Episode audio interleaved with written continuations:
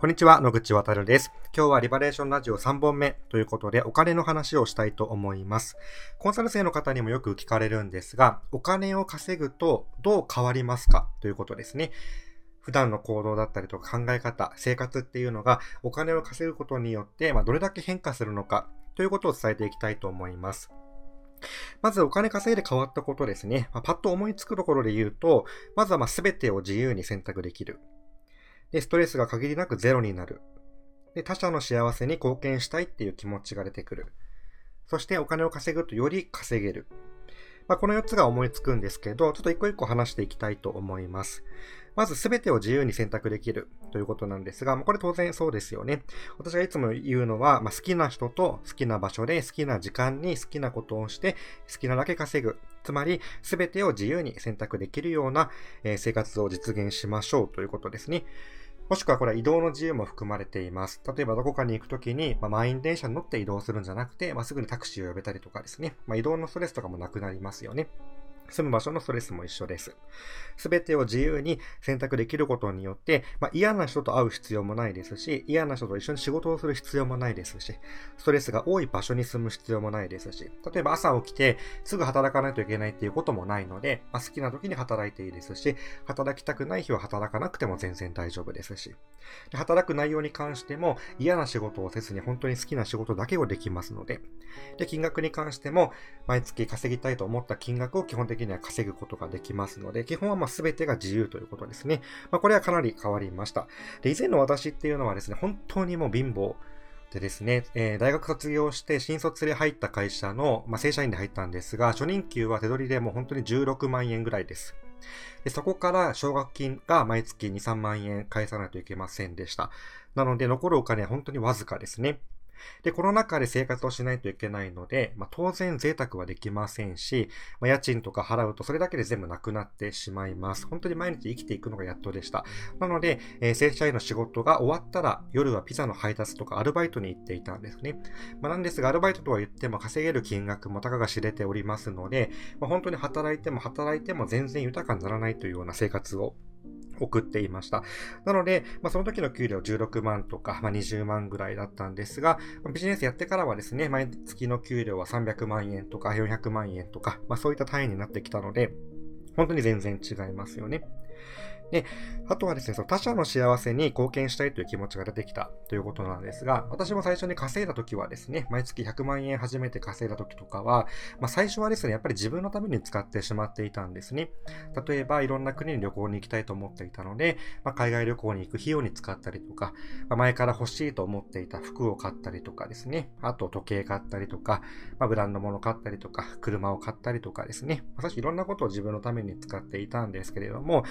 ある時からですね、特に欲しいものも、これといってありませんし、必要以上にお金が欲しいかというとそうではないと。で、お金稼いでみて初めて気づいたのは、お金を稼げば稼ぐほど、自分だけで幸せになるんじゃなくて、みんなで一緒に笑いたいとか、みんなで一緒に幸せになりたいとか、もしくは幸せに貢献したいとか、そういった気持ちがすごく出てきたんですね。例えば、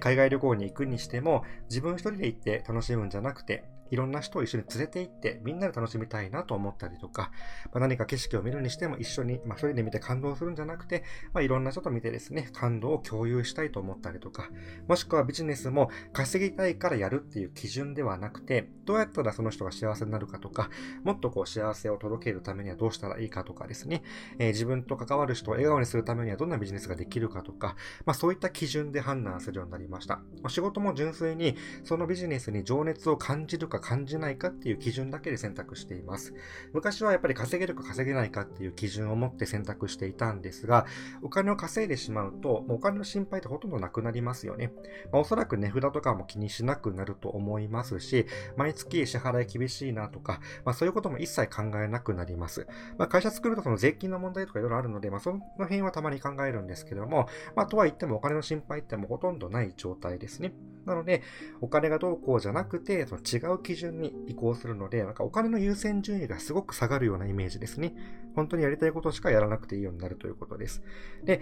こういう状態になると何が起きるかっていうと、よりたくさんのお金を稼げるようになるんですね。2本目の動画でビジネスの本質をお伝えしました。ビジネスの本質は相手を幸せにすることですね。つまり価値を提供して、その対価としてお金をいただくことです。つまり、まずは相手のことをしっかり考えて、悩みと願望を解決してあげて、その対価としてお金をいただくので、こちらから稼ぎたいという思考だけでは稼ぐのは難しいということですね。ちゃんと相手のために何かをしてあげようという気持ちがないと、その対価としてお金は返ってきません。で、実際お金を稼ぐと、奪う思考というか、稼ぎたいっていう思考がほとんどなくなってくるので、何か人のためにしてあげたいとか、関わる人を幸せに笑顔にしたいとかですね、そういう気持ちになってくるので、自然とよりいいものが作れるようになるんですね。例えば、Udemy コースを作るにしても、こういうコースを作ったら稼げるだろうとかじゃなくて、こういうコースを作ったらもっと多くの人が喜んでくれるんじゃないかとか、ブログの記事を書くにしても、このテーマで記事を書いたら稼げるかどうかではなくて、こういうテーマで記事を書くともっと多くの人が楽しんで笑顔になってくれるんじゃないかとか、そういう思考に切り替わるんですね。で、そういう思考に切り替わったら結果的により多くの人に支持されるようになりますし、より多くの人が満足できる商品とかコンテンツを作ることができますので、結果的にお金がなかった時よりもさらに多くのお金が毎月入ってくるようになるということですね。なので極端に言うと、お金持ちがさらにお金持ちになるみたいな感覚だと思います。もちろんこれはお金を一回持ったらですね、お金でお金を生むっていう投資もできるようになりますので、そういう観点でお金が増えていくっていうところもあるんですが、それよりも気持ちの変換によってさらにお金が稼げるようになると言えると思います。で、これはもちろん私だからできたことではなくて、この音声聞いてくれているあなたもできることです。それも何十年かかることではなくて、ここ 1,2 年で達成できるような現実的な目標です。コンサル生によく言ってるんですが、とりあえずは毎月100万円以上を常にキープできるようになりましょうと言っています。100万円あればですね、ほとんどのストレスはもうなくなりますし、お金の優先順位というのは相当下がります。なのでまず一回この段階を経験することによって、その後のビジネスっていうのは圧倒的にうまくいきやすくなるんですね。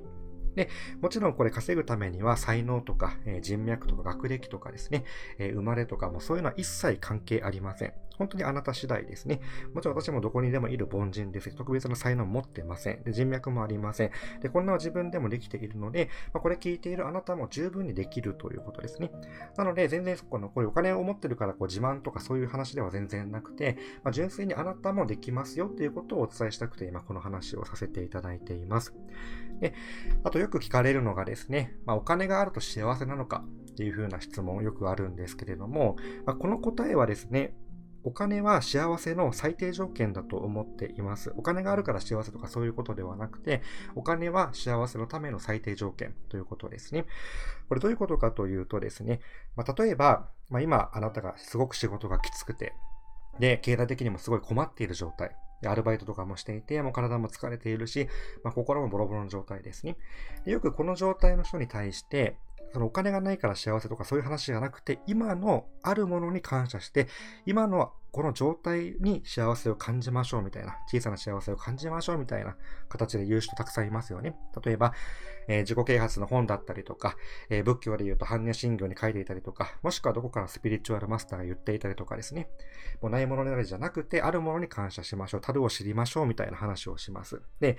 これってですね、この考え方自体は重要だし、私も賛成なんですけど、一般的にですね、これ言うには無理がある状態の人が多いと思うんですよね。で、私も、朝早くから夜中まで働いていて、もう上司には怒られるし、取引先にも怒られるし、もうお金も足りないからもう休みの日も全部返上してアルバイトしているし、もう心も体もめちゃくちゃきついみたいな状態の時に、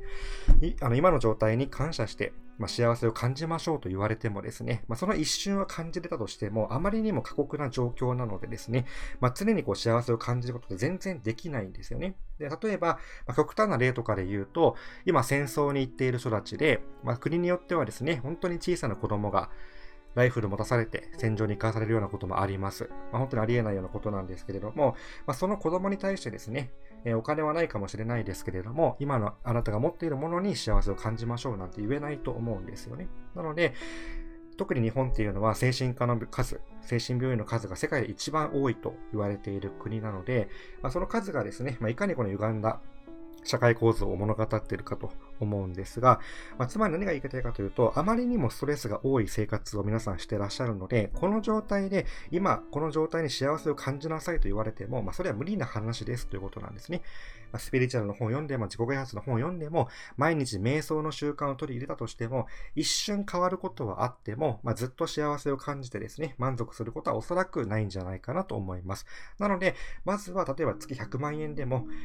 150万円でもいいので、それくらいのお金を一旦稼いで、勝負はそこからだと思うんですね。幸せかどうかっていうのはそこから決まる。その稼いだお金はどう使うかですね。稼いだお金を自分だけで使うのか、それとも稼いだお金を使ってまたさらにより多くの人の幸せのために何かやっていくのかっていうところで、幸せか幸せじゃないかっていうところは変わってくると思いますので、あくまでもお金っていうのは幸せの最低条件ですね。お金がないと自由な選択って当然できませんので、お金がない状態っていうのはもう誰かに縛られたままの状態なので、この状態ではなかなか幸せを感じにくいっていうのがもう真実現状じゃないのかなと思います。綺麗事言ってもしょうがないからですね。なので、これ聞いてるあなたももちろん実現できるお話ですので、まずはとことん結果にこだわって、毎月100万でも200万でもいいので、稼ぐという体験をしてみてください。そうするとお金の優先順位も全然変わってきて、幸せを感じる方法とかですね、ビジネスに対する考え方とかも全部変わっていくと思います。はい。すいません。ちょっと内容用意してないので、話の内容がめちゃくちゃなところが多いかもしれませんが、今回3本目はお金の話ということで録音させていただきました。で、これからもですね、これ聞いてくださっている方が、より自由な人生を実現するために、具体的に稼ぐ方法とかも合わせて共有していきたいと思いますので、4本目以降も楽しみにしていてください。いつもありがとうございます。